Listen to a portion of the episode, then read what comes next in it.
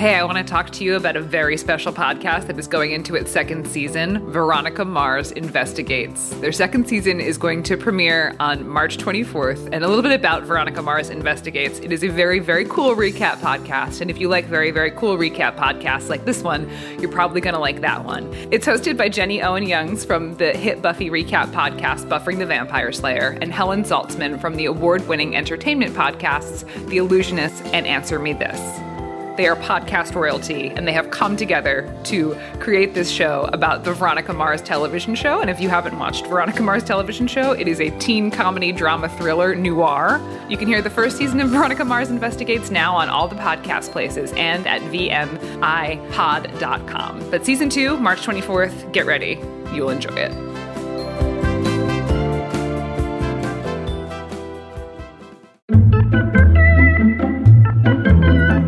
There's a thin semantic line separating weird and beautiful. And that line is covered in jellyfish. Good morning, Night Vale.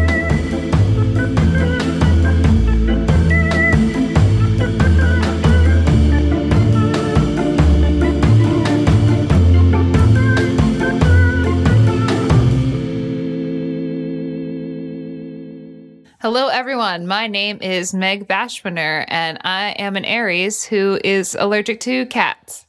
My name is Hal Lublin, and I'm a Capricorn who is allergic to mold and also pollen, but also dust mites. And I'm Symphony Sanders, and I'm a Libra who's allergic to nothing.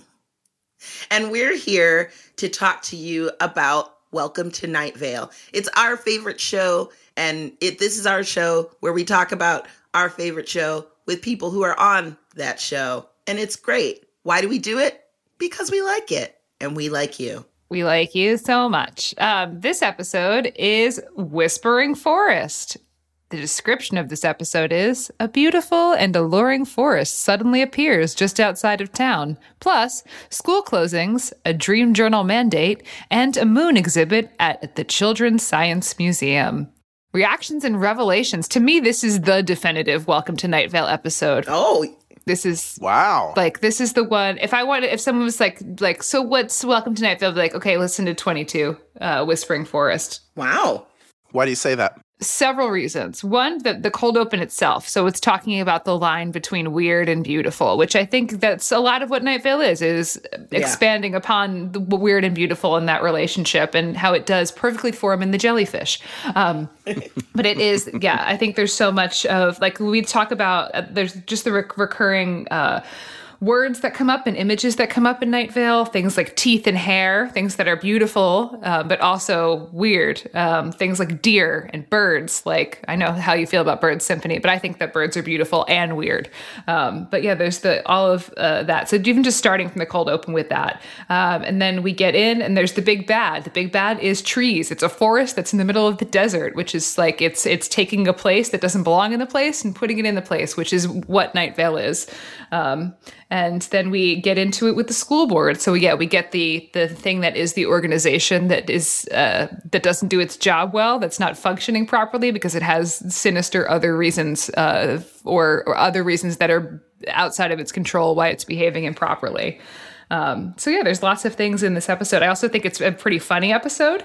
Um, yeah, it uses stru- it uses structure really well. There's lots of uh, playing with structure, which I think that Joseph and Jeffrey do a lot in their writing with their list making, with their horoscopes and their children's fun fact science corner and their community calendar. And isn't um, this isn't this the first? I don't remember the community calendar being in any of the previous episodes. Am I wrong?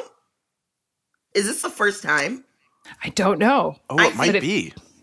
I think because yeah. I don't remember there being a community calendar. We've had a children's fun fact science corner. They talk about the traffic uh, and things like that, but like this is the first time they talk about this, and I feel like the community calendar is a integral part of Welcome to Night Vale. Agreed. Yes, agreed. It's definitely one of the structural tools that they use that is that really, really is a good synergy and and uh, hits well with the the structure of the half hour podcast and the dispatches from Night Vale. It's a really great structural tool. Uh, we get Larry Leroy out on the edge of town. Yeah, there's there's so much. Larry Leroy. Uh, Larry Leroy, yeah. as, as somebody would call him. Um, so yeah, there. This is yeah. To me, this is the like if you wanted to sh- tell someone like what is what is this show like, I'd say listen to 22, listen to Whispering Forest. Um, also, we do have a. Uh, we're back to having an intern die. Yep. Yep. Um, poor Richard. And uh, you know what? The other person whose name I love, friggin' Simone Rigaudot. I know, yeah. like, she's been in prior episodes, but like, I think the name just flows so well. And I know we talked to Joseph a little bit about how he comes up with names for stuff, and it's just like, la la, you know. But I feel like, wasn't Simone like based on Simone the cat, like Jeffrey's cat? I hope so. I certainly hope so. I hope that Simone the cat is forever crystallized in the world of fiction and the world of reality because he's a beautiful cat. For those of you who uh, don't know who Simone the cat is, Simone is Jeffrey Cranor, uh, co writer of Welcome to Night Vale's beautiful Orange Persian. And he is old and crabby and blind but he's also a super sweet lover and he just sits on the couch and I was honored to be in his presence.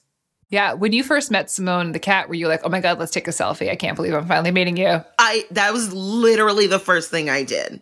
and I it's on my Instagram he's smaller than in in real life, which is true of celebrities. You have people often say like, "Oh, he's so short in real life." Yes, Simone is definitely photographs larger um, than he actually is. It's the hair. It's the hair. I think. Yeah. he's like Tom. He's the Tom Cruise of cats. yes. Um, uh, let's go. Let's go back to the, the beginning of the episode. Yeah. Uh, well, first of all, I love that the, the, the that a forest is the big bad. Yeah. Like a beautiful forest is the big bad. That's that's great to me, and I have more to say about that later. But the idea of a whispering forest is already super creepy, and it makes me think of that like horror movie Day of the Triffids, where it was like in no, it was in like or it's oh no, it might be just a story, but it's about like in Japan. There's this forest where um, people go to um, die, and yeah, it's crazy. And like, or then and like people disappear there and stuff. The suicide forest. I wrote that down yeah, too. Yeah, yeah. Okay, okay. It made me think of that. Yeah. Um, I didn't know if we could say suicide. Um, content warning. We're saying the word suicide. Yes. It's okay. One thing that I really enjoy is anytime Cecil gets to do something silly and like when the whole no that thing is yes. just cracks me up. And then I like to see how it's written in the book. Yeah, Cecil gets to do a lot of voices in this episode. Yeah. He gets to voice the glow cloud, and then he gets to voice the whispering forest, which is fun. It's really adorable to hear Cecil do a voice. Um, in the script book, he talks about developing the voice for the whispering forest and like using the clues of, of what the, was written in the script about it, and then him just kind of going for it. Yeah. Um, and he said he had a lot of fun doing it, which is good because if you're not having fun, what's the freaking point? Am I right? A hundred percent. Fun. It's the best thing to have. Best thing to have.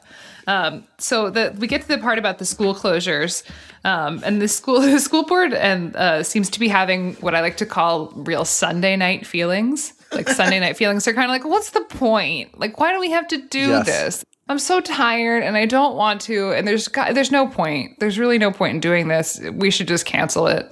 So yeah, they're having like some big Sunday night feelings, and so they just close the just close the school, which is great. And then D- Diane Creighton's like, "Hey, hey, hey, hey, let's not like we need to like go to school. It's it's okay." And she tries to take it out with the sky, and then she ends up having sad Sunday night feelings of her own. So yeah, uh, is it safe to say, or is this? Uh, can we establish it as our canon that the tree she's talking about at the end is the Whispering Forest, and that that's part of its like siren like song? Oh, yeah, I think so. Yeah. Just wanted to make sure. We're all coming to the same conclusion, Lublin. Yes. I, I love the dream journal segment. And I love yes. how I love how it is a super long setup to a very simple premise, which is trying to find people who are uh, dreaming about horses. Is that right? Or bears? Yes, it's so that they can so that they can market Horses. to them. Yeah, yeah. It's a whole, it's a marketing. They're just trying to find people who dream about horses. It's such a great. I assume I assume that's a nod to you. I wish I dreamt about horses. You don't? I assume you do all. No. I assume you do when you're awake. You do all the time. I do when I'm awake. I do all the time. So you daydream uh, about horses. I daydream about horses. No, I don't know. I feel like people's dreams are boring to no. anyone other than you. You know. I can see that. My dreams are crazy. Like my dreams are nuts. I mean, I have very fraught my I guess I don't know if that's a dream or a nightmare. But like I'm not too upset about it once I wake up, you know? But right. like they're really messed up. like they're really messed up. I'm usually fighting someone in my dream mm-hmm. or trying to deal with like trying to overcome some something that's been something that's wronged me. Yes. You're trying to take out your revenge in your dreams. Yeah, it's not even revenge, it's more like righteous feel, feelings of righteous injustice and like I'm just like trying to rail against things. I don't know, maybe I'm just Tamika Flynn in my dreams. uh, when I was a kid, I uh, my best friend was over and we shared the pull-out bed in the basement.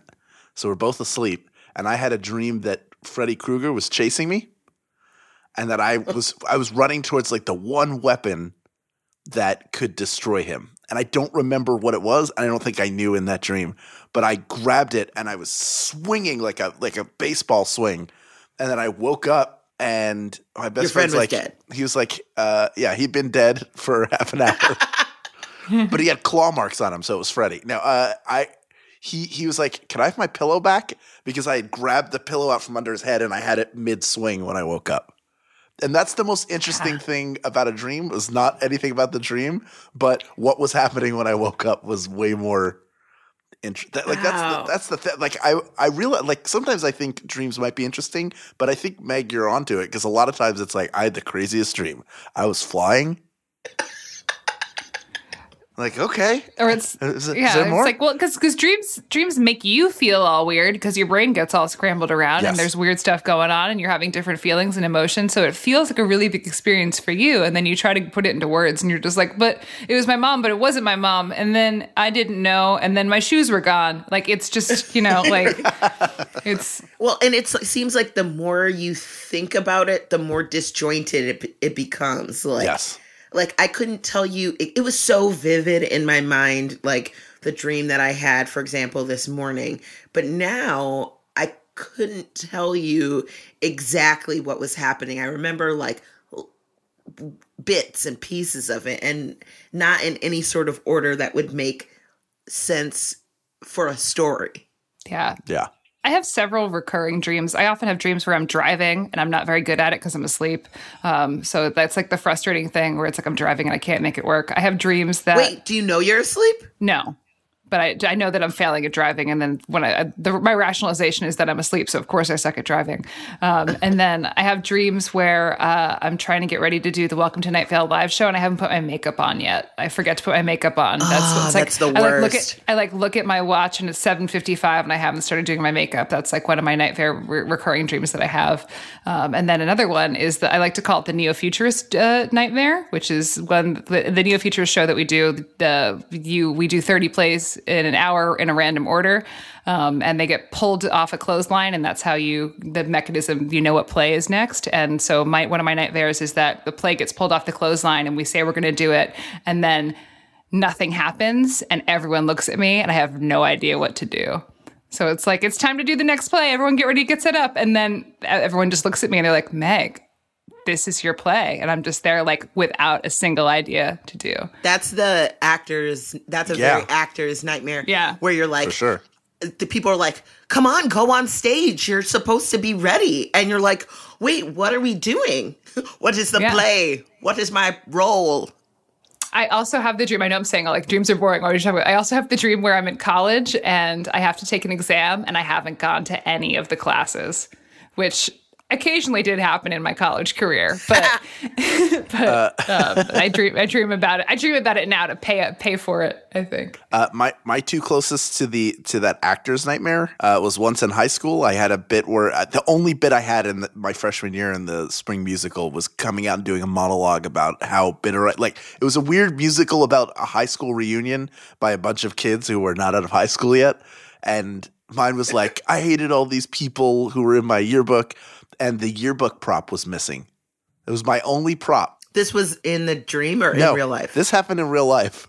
oh, so- I grabbed Someone like touched the prop table. yeah, That's wrong. Exactly. I grabbed like an Elle magazine or whatever and went out and made that the the uh, yearbook. And then another time was at the Bell House during a Thrilling Adventure show.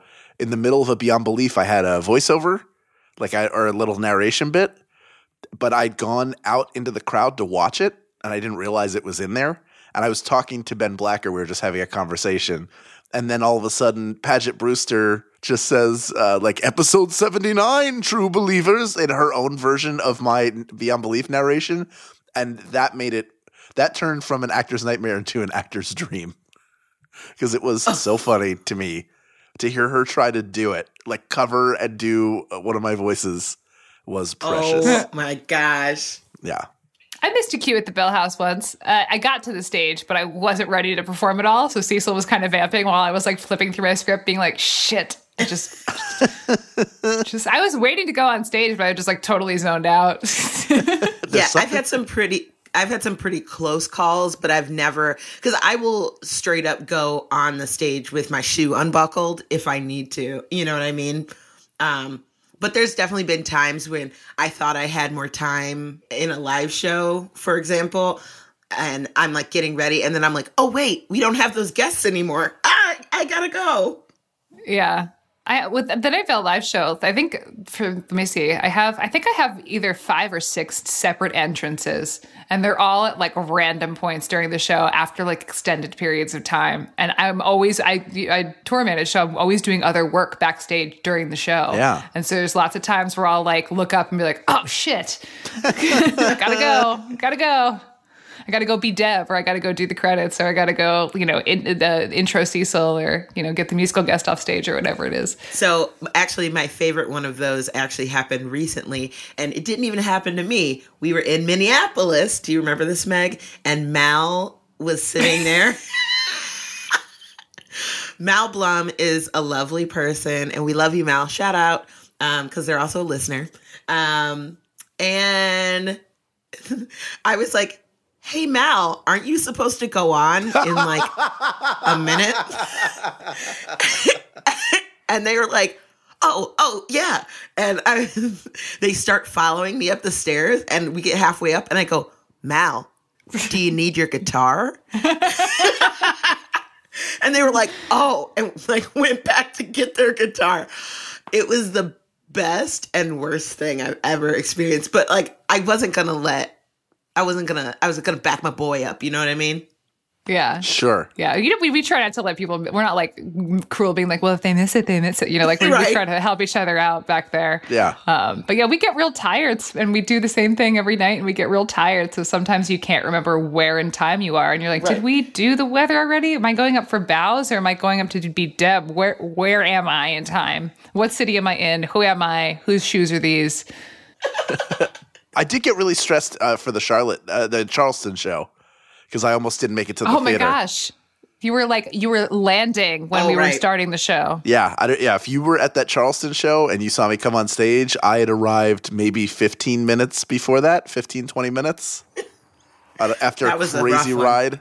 Yeah, I had, I had like a two hour delay on my connecting flight, and I was out of my mind, out of my mind, out of my mind, stressed. I do not. I know. I felt that. so bad. you you were all very good about it, and we got through it. And once I was there, I was fine. But getting there was very stressful. It's yeah, that's it's so tough being try like being in someone else's control, particularly with traffic or with an airline, or and you're just like, uh, how is this? You know, yeah, I'll tell you what would have made me feel better is if a nice whispering forest had said nice complimentary things to me. Like they did to Larry Leroy. Yes, like they did to Larry Leroy. yeah. Why is the whispering forest yelling? In my brain, I know it says whispering, but like in the script book, it's all caps. Do you think it's just because it's like no? Because when the, any he'll talk about other people saying stuff and it's not in all caps. Because all caps to me mean, means yelling. Do you think it's because it's like an ominous thing? I think it's because it's like otherworldly. Mm. It's like different and big and different and like right. yeah, some other type of communication that maybe isn't necessarily yelling, but it should be jarringly different. Okay. Than than a regular human person speaking. Yeah, I love how Larry's like, yeah, the woods seem really nice and cool, but you know what's cool? Television. Right. it cut that cuts into my laying around time. You know? like, but you know what? When an Iron Chef America marathon is on, you got to take advantage because that show is good. I like it. Yeah. I like it too. I do as well. I like Alton Brown. What can I say? I like Alton. He's so yeah. great. He's so smart yeah, you learn a lot by watching that show. Uh, you know what else we're learning right now is that the moon is a lie. yeah. Yep. I've known that for a while that the moon is a lie. Uh, I always think it's so fun when they talk about how like the moon itself is not real and like the moon landing and things like that are not real, which also plays into the whole conspiracy theory thing that uh, we've gotten as a recurring sort of thing in uh, Night Vale. But I mean, because everybody's heard that that the moon, like that the moon landing wasn't real. But like, right. do is there an actually held belief that the moon itself isn't real in real life? Not in nightmare. I'm sure there's some dummy somewhere that believes that the moon isn't real. Yeah, if you can think of something that is that sort of over the top, somebody definitely believes it. Like no question. do we have any moon truthers out there? I'm sure yeah. there's moon truthers out there. Um, and then Buddy Holly returns to Dark Owl Records. That's always so funny to me because uh, everybody knows, well, Buddy Holly is gone. Anytime they bring in characters that are celebrities from our world, I think that's so interesting. I think that's why a lot of people have the thought that Night Vale is like an afterworld sort of place. Yeah. A lot of dead celebrities. Yeah, yeah. Specifically at Dark Owl Records, it seems to be a real hotbed for for dead celebrities. Yeah. Symphony, do you remember the record store you went to with me where they had the records in old filing cabinets? That was in Yes, I do know exactly what you're talking about. Pittsburgh? No, it wasn't Pittsburgh. Was it in I'm going to think about it. Newark? Was it in Kalam was it in Kalamazoo? Was it in Kazoo? Uh, no, because we didn't. Oh no, it was in Ann Arbor. You went with me in Ann Arbor. Yeah. I just got those records in the mail, by the way, that I got. They, they just arrived, and they all sound great. But uh, I imagine Dark Owl to look like something like that, where it's all like yeah, sort of found objects and thrown all together, and like uh, uh every store now that sells vinyl that I walk into, I feel like I'm not cool enough to be there. Because you're not. Yeah, true but no one is. No one, but no one is. No yeah. one is, Hal. Not even me. What? Um, I know. Um, but this also, the fact that Meg was the one who knew just doubles down my thought that Meg knows all. Yeah. Oh, I do. She was following us around. I know where everyone goes. She's got well, I have to, I have to keep a tracking device on us. No, it's just like a it's a tour mom thing. You know, we have eyes in the back of our head. Yeah. We're glad yeah. you're there, babe. You just try yeah. to keep track of everyone, make sure everyone has what they need and that they they drink their water, that they eat their greens, and that they get to the stage. Yeah. yeah. And that they go to a record store in Ann Arbor. Um, that they get their lunch records or no, those Ann Arbor. That was a we got, we all got ice cream and then y'all went to the record store. Yeah, that ice cream was good. That yeah. was a really fun night. The Ann Arbor show. Mm-hmm. Yeah, um, it, really it, was, was really fun. That was the one where we we met that guy. The what the, the sound guy was using the bathroom in the dressing room, and we were like, "We're gonna time you." like, oh yeah we uh sometimes harass our casting crew, but like in a jovial, yeah, like way. We were talking about toilets and fancy toilets, and Hal called the Mandarin Oriental in New York to try to get the information about what their toilets were oh, like. Oh yeah, to see if they had one of those talking ones, one of those Japanese talking ones. You guys, I I was on the phone for probably about twenty minutes with a series of people because I didn't, I couldn't remember that, that they're called Toto. Toto's the name of the toilet, and I couldn't remember. Yeah. I was like the fancy, the um, I, and I wasn't embarrassed. I was like, uh, yeah, I'm looking for the robot toilet room. Do you have those electronic toilets, the ones that that make water in your poo hole? Do you do you have those? Yeah. You're like, I'm a future guest. Yeah. And um, I'm a prospective guest. I want a toilet that hates my butt so much that it spits on it. Do you have that toilet? or loves it so much that it spits on it. or loves it. I, you know what? I don't care what the spitting is as long as it cleans it out. Also, can I get one of you to run up real quick and test it out and make sure the water pressure is good? Because I require a heavy flow. Uh, yes, I will hold. what they would use to wash off an ele- elephant at the zoo. Like, what do you, is that what you have?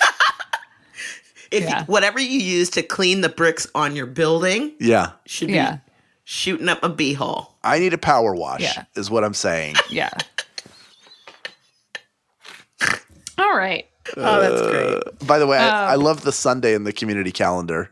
It was a day to clean up. Yeah. You promised I, th- those little things when they slip in. It's another good Night Vale, uh, not trope, but uh, but device that that makes this an exemplary episode. Meg is that idea of Right. It just all of a sudden becomes you are Cecil's roommate, or you are Right. Night Vale's roommate.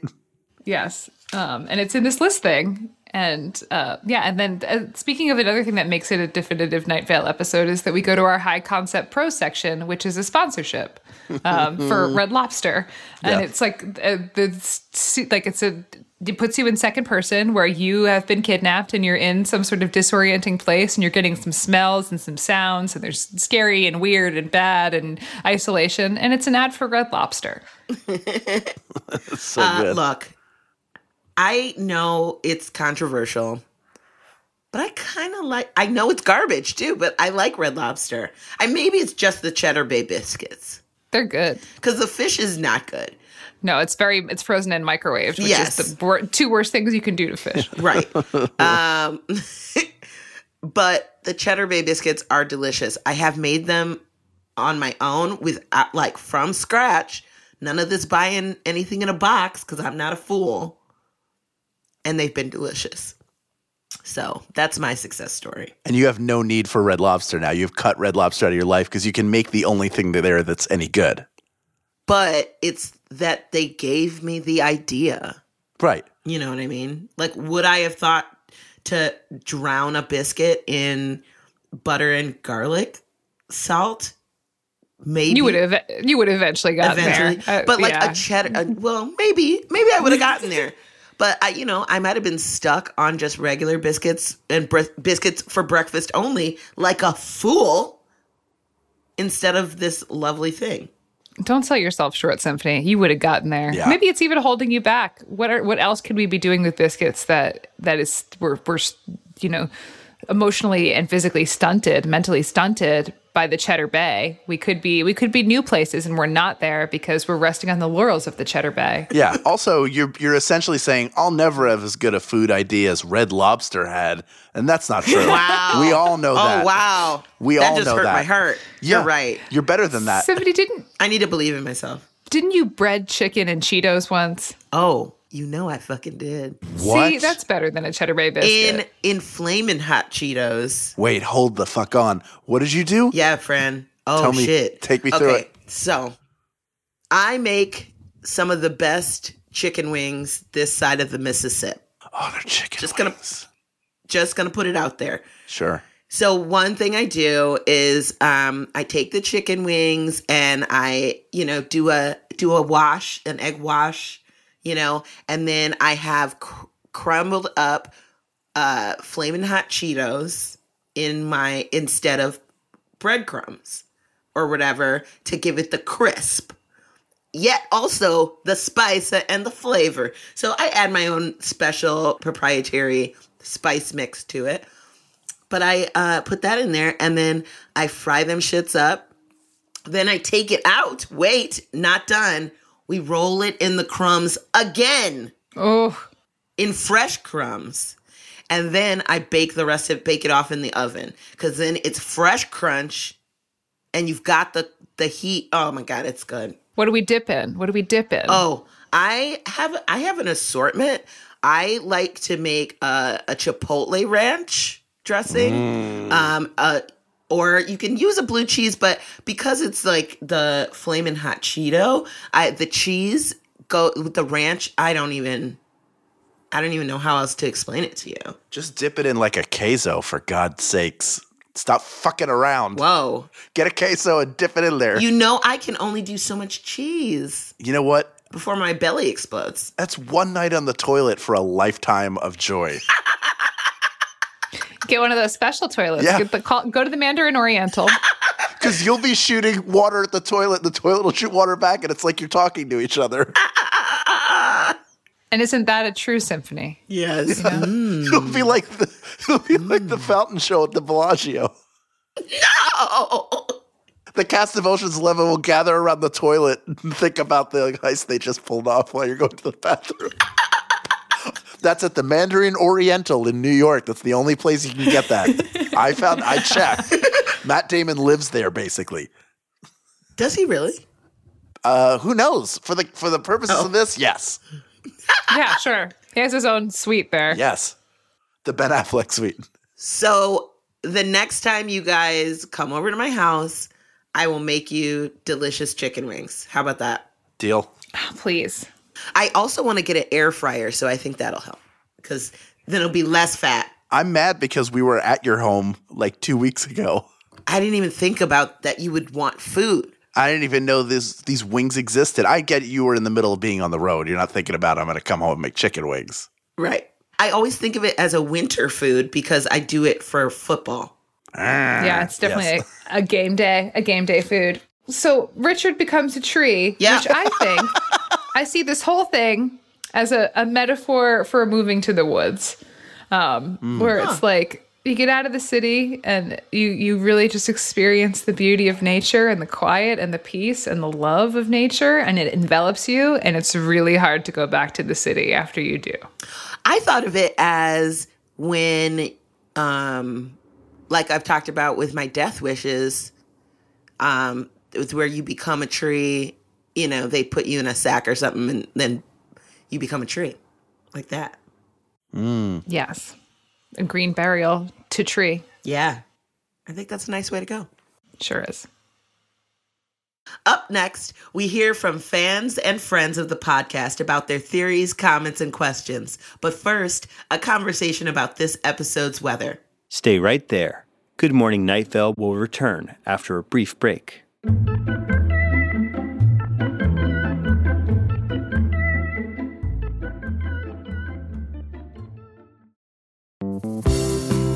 You have trouble getting the sleepies like I do? Having a good night's sleep, like a full night's sleep?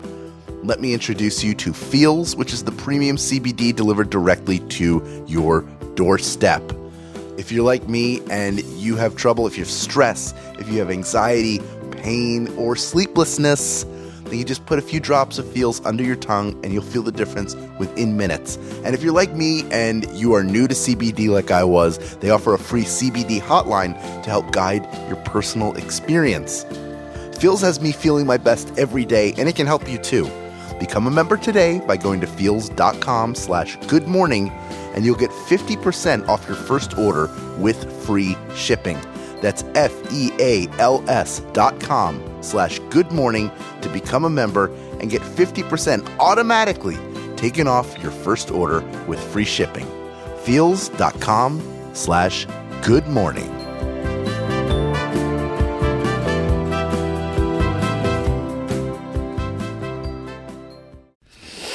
That's the sound of me smelling my own armpit because I smell like a coconut vanilla cookie. And I smell like that because of native deodorant. Good Morning Night Vale is very pleased to be able to offer you 20% off of your first purchase of native deodorant by going to nativedeodorant.com and entering promo code Good Morning at checkout. I find myself very lucky to live in a time in history when deodorant exists. Think about how bad George Washington must have smelled and be grateful that you don't have to go anywhere near that. I don't want you to be stinky. I want you to smell great. And I want you to do that without endangering your body with harsh chemicals. Native deodorant can do that for you. Their products are naturally formulated and aluminum free, so you're not going to be slowly poisoned by your own armpits. You're going to have to find another way to die. And while you're finding that other way to die, you will smell great with a naturally derived deodorant that actually works. Native deodorant is not tested on animals, so no narwhals, which are real, will be injured for you to smell awesome. Visit nativedeodorant.com, use promo code Good Morning, and don't smell like George Washington. This episode's weather was Winifred by Seth Boyer. Uh, Boyer. I I'm gonna Boyer. I'm gonna sound uh, biased because Seth is a personal friend of mine. Oh, really? Yes, I absolutely love this. It's my favorite weather so far. He is he Aw. Seth is a is a mega talented uh, musician, uh, and his guitar playing is beautiful. Like just everything about it, just it hit me. Not only that, but I uh, not only do I love the song, but it made me think about last week's episode. It really made me think about episode twenty one. Gave me that sort of there was a nostalgia to it for me. There is. Yeah. Yeah, because it's about getting like the yeah the song where it's like uh, give anything to get back with with with her. But yeah, I I really I really like this song too. It was one of the ones where I wanted to look up the lyrics too, and I looked up the lyrics to it, and I was like, it's so heartbroken by it, but it's heartbreaking and uplifting because it's like I know like she's gone, but she's out there in the world Is- fighting the fight. You know, Is Yeah. that feeling called wist wistful? Yeah. wistful. Yes. Wistful for Winifred. Whit- Whistle, Ooh. Winifred. I like. I really like this song, and I. That's really interesting that you know him. Yeah. I met him How through that? How that happened? through Ken Plume, through Ken Plume and Ah! the and the Doubleclicks and uh, Molly Lewis Yay! All cool people. uh, and and Marian Call because he uh, he would I think he and Marian were touring together or he might have been playing uh, for her uh, or playing with like touring with her. But that's that is how I met him. We had dinner together in San Diego, and we've kept in touch. And we both play uh, basketball on PlayStation Four. And when he uh, lives in Seattle, and when I, when I was there for PodCon last year, we tried to get together to play basketball during the day, like the one time In real life? the one part of day I was able to do it. Yeah, we were going to get together and go play some basketball, which which we still need to do at some point when we're both in the same city. I wasn't sure if you meant basketball like a, a video game or like actual basketball. I would have taken either one, but we were going to actually hoop it up. Okay. he has a cover of All Star by Smash Mouth that he plays on the piano in his style that is that makes that song uh, beautiful in a way that it's not normally. That song is normally beautiful because Hey now, you're an all star. Mm. Get your game on. Go play. all, all that glitters is gold, Hal. Only shooting stars break the mold. Thank you, thank you for that reminder. I feel better now. Yeah. It's a cool place, and they say it gets colder. Oh God, You're bundled There's up more. now. Wait, wait till you get older. yes. Uh, this is actually that's actually one of the songs that I'm sure we've played through in our in our car karaoke times when we drive along. Uh, but yeah, so that's wonderful. I I like when there's a personal connection to the artist, the musical artist that we feature um, in these episodes. So that's really cool. Now I want to find out more about Seth Boyer. look him up. He's uh, supremely talented, and he has albums, and and there's plenty of music to explore and purchase and share with everybody you know on the planet Earth. He's got a Bandcamp. There you go. Yeah. That's where you go. That's yeah. where you find so it all. stoked. Yeah. Dug this song. Dig Seth Boyer. Dig digging. You know? Yeah. I do. I really do. I think it's time for us to make a journey into the fan zone. Fan Zone. Bird zone. Inside the fan zone, cow zones today, we got a little bit of, we got some ragout, we got some mozzarella, we got a little bit of gabagool, we got some mortadella. Um, yeah. So, in, no, inside the fan zone, calzone today, we have Anna. Anna writes to us and says, "Hi, my favorite episode of Welcome to Night Vale has been the whis- has to be the Whispering Forest. The opening line especially speaks to me, as I've always been a bit weird and I'm a, a marine biologist. I'm planning to get a tattoo when I finish post grad and actually have money. I also love the idea of a Whispering Forest. I can't say I won't be tempted to go join it myself. Fab show." I'll be writing it often. This is Anna from Northern Ireland. Ah, Anna, thank you Thanks. so much. Yeah. Get a tattoo. Do it. Yeah. Get a tattoo. Yeah. Um, yeah. I, I, dig this episode as well. It, it's it's one of my favorite episodes. I think that so many so much to offer as far as favorites can go um, with this canon of episode of uh, episodes. But this is one to me that is yeah that I've mentioned at the top. It's the definitive Welcome to Night Vale episode for me. Of of this is this is what we do. And of course, there's many exceptions to the rules out there of this is what we do. But this is this seems to be the the baseline of it. And yeah, yeah. get tattoos. Symphony has a Welcome to Night Vale tattoo. I do. Join the club. So does Joseph. Everybody be cool like us. if I got one, it would probably have uh, Night Vale in there somewhere. It would, it would be an amalgam of a few different things, but I will not do it because I am a scared. Scared of what? Uh, I don't care for the pain or something. Putting something on there that I may not uh, feel as strongly about later on. Okay. Time is fleeting, Hal. So is my skin. What were we saying in the last episode about memory and, and your future and your choices hardening out? You know? Well, this is my sliding doors moment. I'm gonna slide. I'm gonna slide right out of the doors of that tattoo parlor and onto the street. Yeah, the thing about, I've always thought about tattoos is uh, it's gonna hurt. Of course, it's gonna hurt.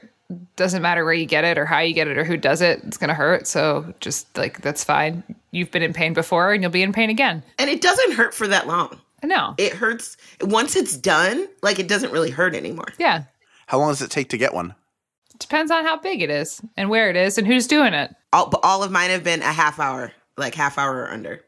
Um, my big one on my arm was like an hour. It's fine. Spirit the power oh, horse. My tattoo, is Spirit the power horse. Horsing around all over the place. um, yeah, no, I I feel like tattoos are one of those things that the the pain of it is I'm not even going to say worth it because it's just like okay, if you're interested if you really want to have if you feel that strongly to have something on your body yeah for forever then uh you know you're going to have to deal with a little discomfort. Yeah. Just like in life. I'm okay not having one, but I'm I'm okay. full support of everybody else having them. You're not going to get Jennifer on your neck I, I would rather have actual Jennifer on my neck than the word Jennifer on my neck. How's that? I'm gonna get Joe Bob tattooed on my butt. One word on each cheek. Joe Bob Fink. oh my God! Please do that. Uh, I know. Um, if Joseph didn't hate being called Joe, I would go for it. I'm actually gonna get Mambo added in uh, on his anniversary of his passing. Are you going to get a photo, a picture of him, or a? I haven't decided that yet. I'm like figuring out like the style that I want. There's so many great tattoo artists in Chicago who do gorgeous animals. I can I'll, I'll, send you some names. Yeah. Oh, yeah. Please do. Yeah. I follow a bunch of them on Instagram, and they just do like really great animals. Um, so I think yeah, I think get the picture. That's what my other thing about tattoos is get a cool picture. Just get a cool picture like things are gonna you know if you want to talk symbolism you want to talk words you want to talk whatever get something that you like to look at yeah um ideally so so do that anna do that get a jellyfish tattoo maybe get some night vale quotes around it maybe get an eagle clutching fire taking off taking off of the moon ah! so next we have arden arden writes hello i love your show and look forward to listening listening to it every week. Oh, that's nice. I love all your food conversations too. Please never change. We will not, Arden, we will not. The Whispering Forest is my all time favorite episode, mostly because of the Whispering Forest itself. If I was going to die slash lose my human body in Night Vale, I would definitely choose to be absorbed into the Whispering Forest. My question for you we already know how you all would like to die in real life, thanks to an earlier episode. But what would be your preferred method of death in Night Vale? Struck by a falling animal from a glow cloud? Eaten by station management? Trapped between worlds after drinking JP's OJ? Thank you, Arden. And they're she, her pronouns, which is very nice. Thank you for letting us know. Yeah. yeah. if you're comfortable when you email us to share your pronouns, that'd be great because I don't want to misgender you when I'm reading your awesome emails. Um, mm-hmm. And I want to respect who you are. But if you don't want to share your pronouns, that's fine. I'm a they you. I'm a they you, they you all day. Um, Um, yeah. So how how do you want to die in Night Vale? I mean, I do. The dying in the Whispering Forest seems pretty chill. Of Yeah. all the deaths that you can have in Night Vale, like being absorbed into a forest that's nice to you, seems like pretty sick. I'd kind of want to go out a big splashy way though. Let me think about it. Is anyone else ready? Yeah. I think about because I'm fully committed to my character in my life that I would want to go out in like in a full on fight with a librarian and like maybe like some acid got in a, a wrong place, you know, or they like bit something and like I can't come back from it or something. But um I also feel like I would prevail in that way though too. So I just want it to be in a big fight where I'm like kicking a lot of ass and I take like a, I die in a noble hero like way. I want to eat invisible pie until I explode. I'm going with that one. Uh, I would go sandstorm style, trying to kill my double. Ooh. You think your double's stronger than you? I have no idea, but it would be a Superman 3 junkyard fight for sure, and I am here for it. Okay. Whoever wins will open up their button down shirt, and then you'll just see that Thrilling Adventure Hour Welcome to Night Vale crossover shirt that I have two of that are both like uh, practically just handkerchiefs now, but I will never stop wearing them. we can get you another ones reprinted. Let me put it on the list. Thank you. Put it. Let's put. Let's put it on the list. Magical Rose writes So I had just went to the Philadelphia live show. You guys did great. And at the end, Hal throws out a couple of tasty cakes. This is true. One of which hit my friend in the head, and I am the proud owner of it.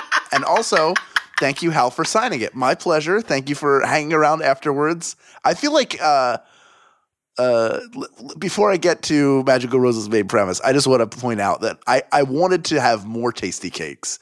I went to the 7-Eleven that is uh, right around the corner from the Keswick Theater, uh, in right near my hometown of Huntingdon Valley in Glenside, where that theater is.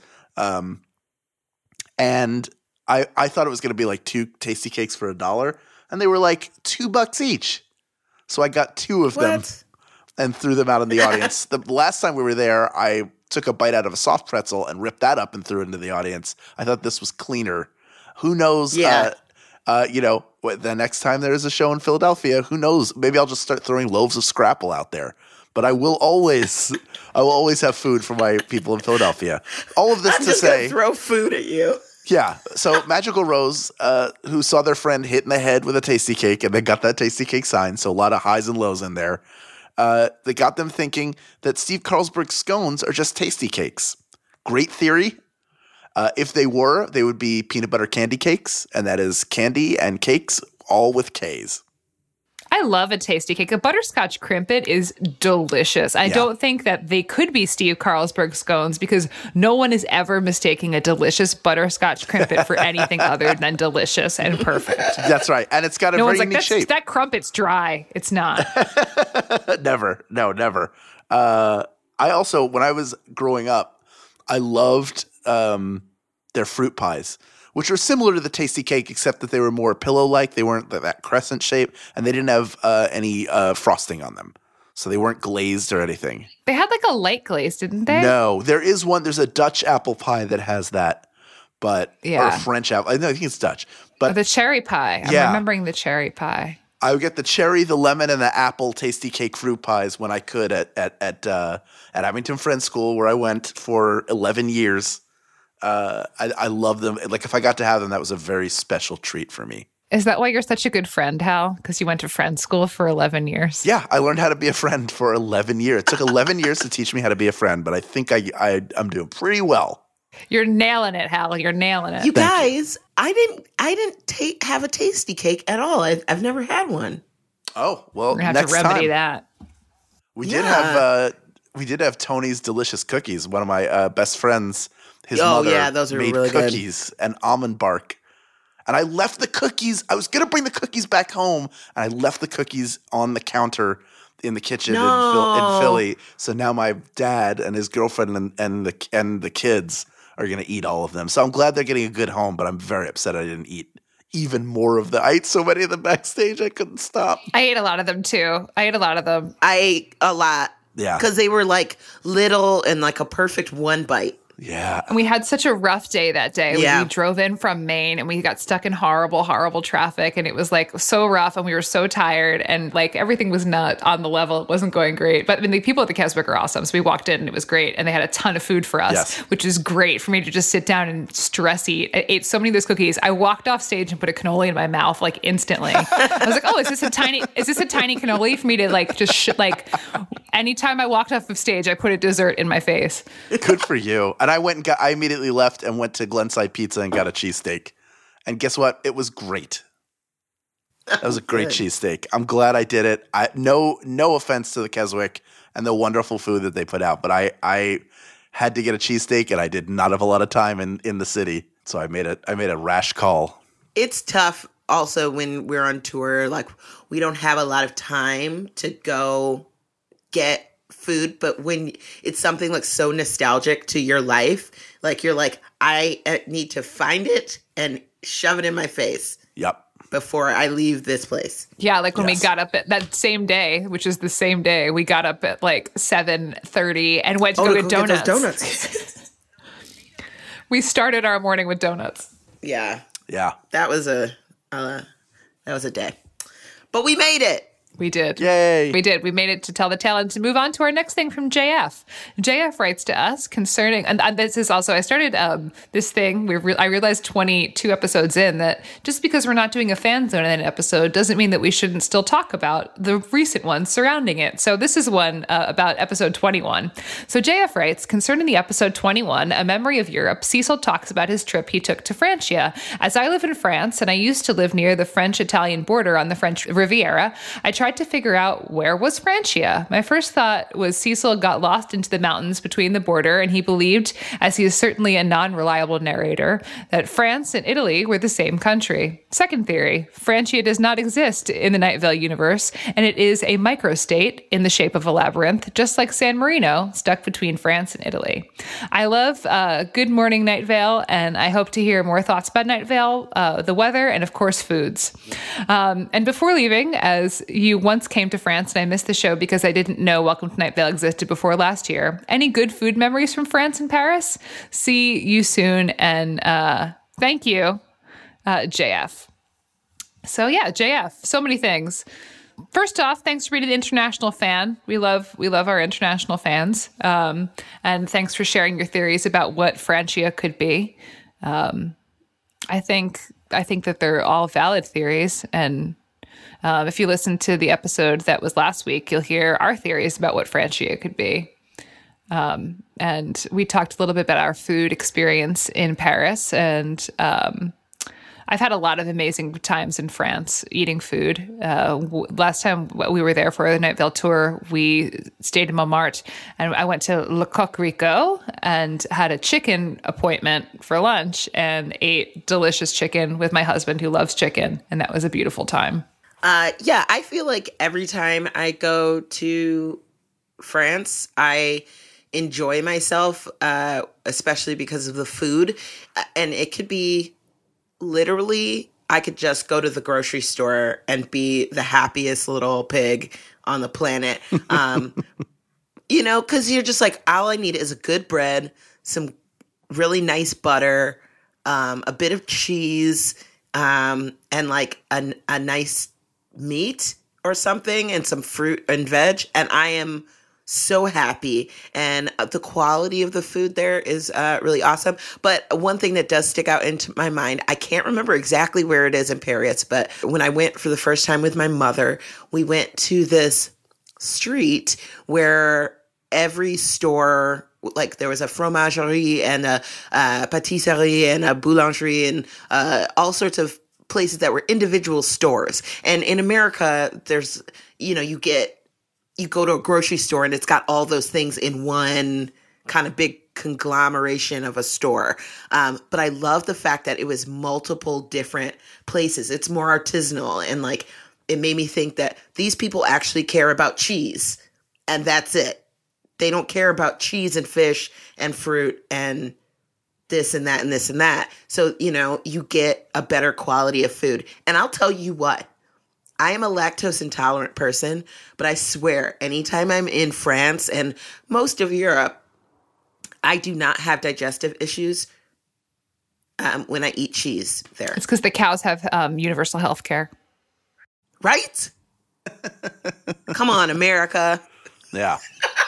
Uh, I gave my best Paris food memory, but I also uh, remember before that, the first time I ever visited, I was very lucky to go as a teenager with uh, with some other French students from uh, from my school, and we went out to a nice meal, and I was amazed at the amount of like creamy sauces that they included in their chicken, and uh, it was like, oh, this is French cooking, and it was delicious and glorious, and I remember the the feeling of it more than I remember the actual dish.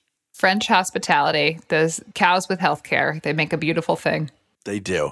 Next, Marissa writes Regarding A Memory of Europe, up until that episode, the implications seemed to be that there was a spot in the U.S. desert where freaky things happened, encompassing Night Vale and Desert Bluffs, and a couple of other towns.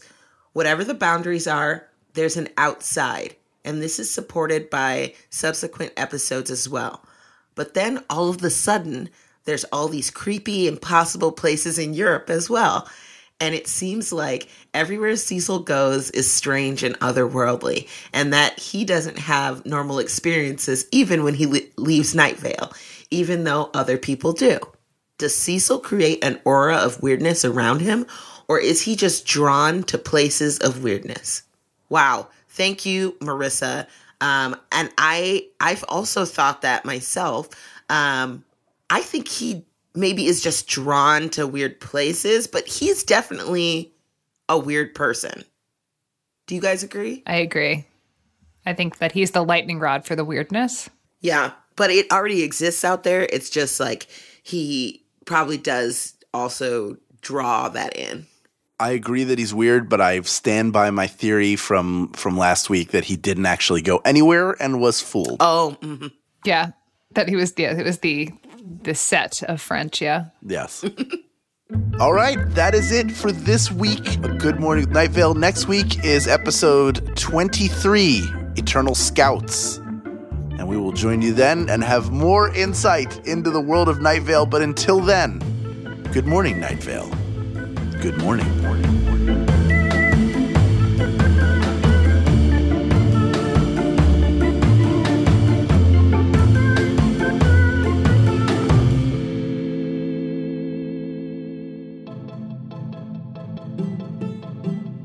Good Morning Night Vale is a Night Vale Presents production.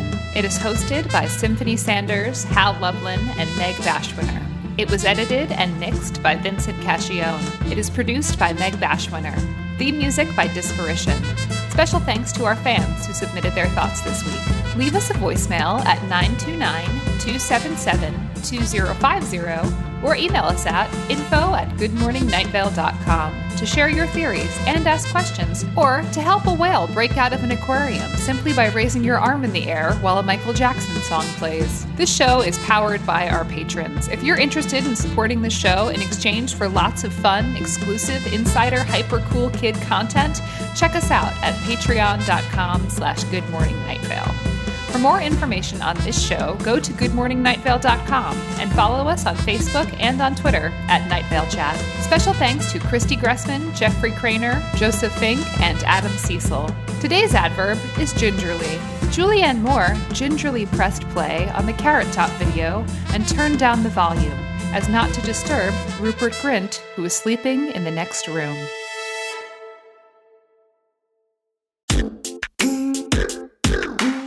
Want you to write a story about a wedding reception. I want you to make that story two minutes. That's about 200 to 250 words when you read it out loud. Finish it, refine it a bit, work on it, get it to somewhere that you are happy with it. I want you to delete it. That's me, Joseph Fink, giving a short writing assignment on me and my Welcome to Night Vale co writer, Jeffrey Cranor's new podcast, Start With This. If that prompt sparked your creativity, then give it a listen, because on this show, it's you who will do the creating. Not sure where to start? Start with this. Find it wherever you get your podcasts.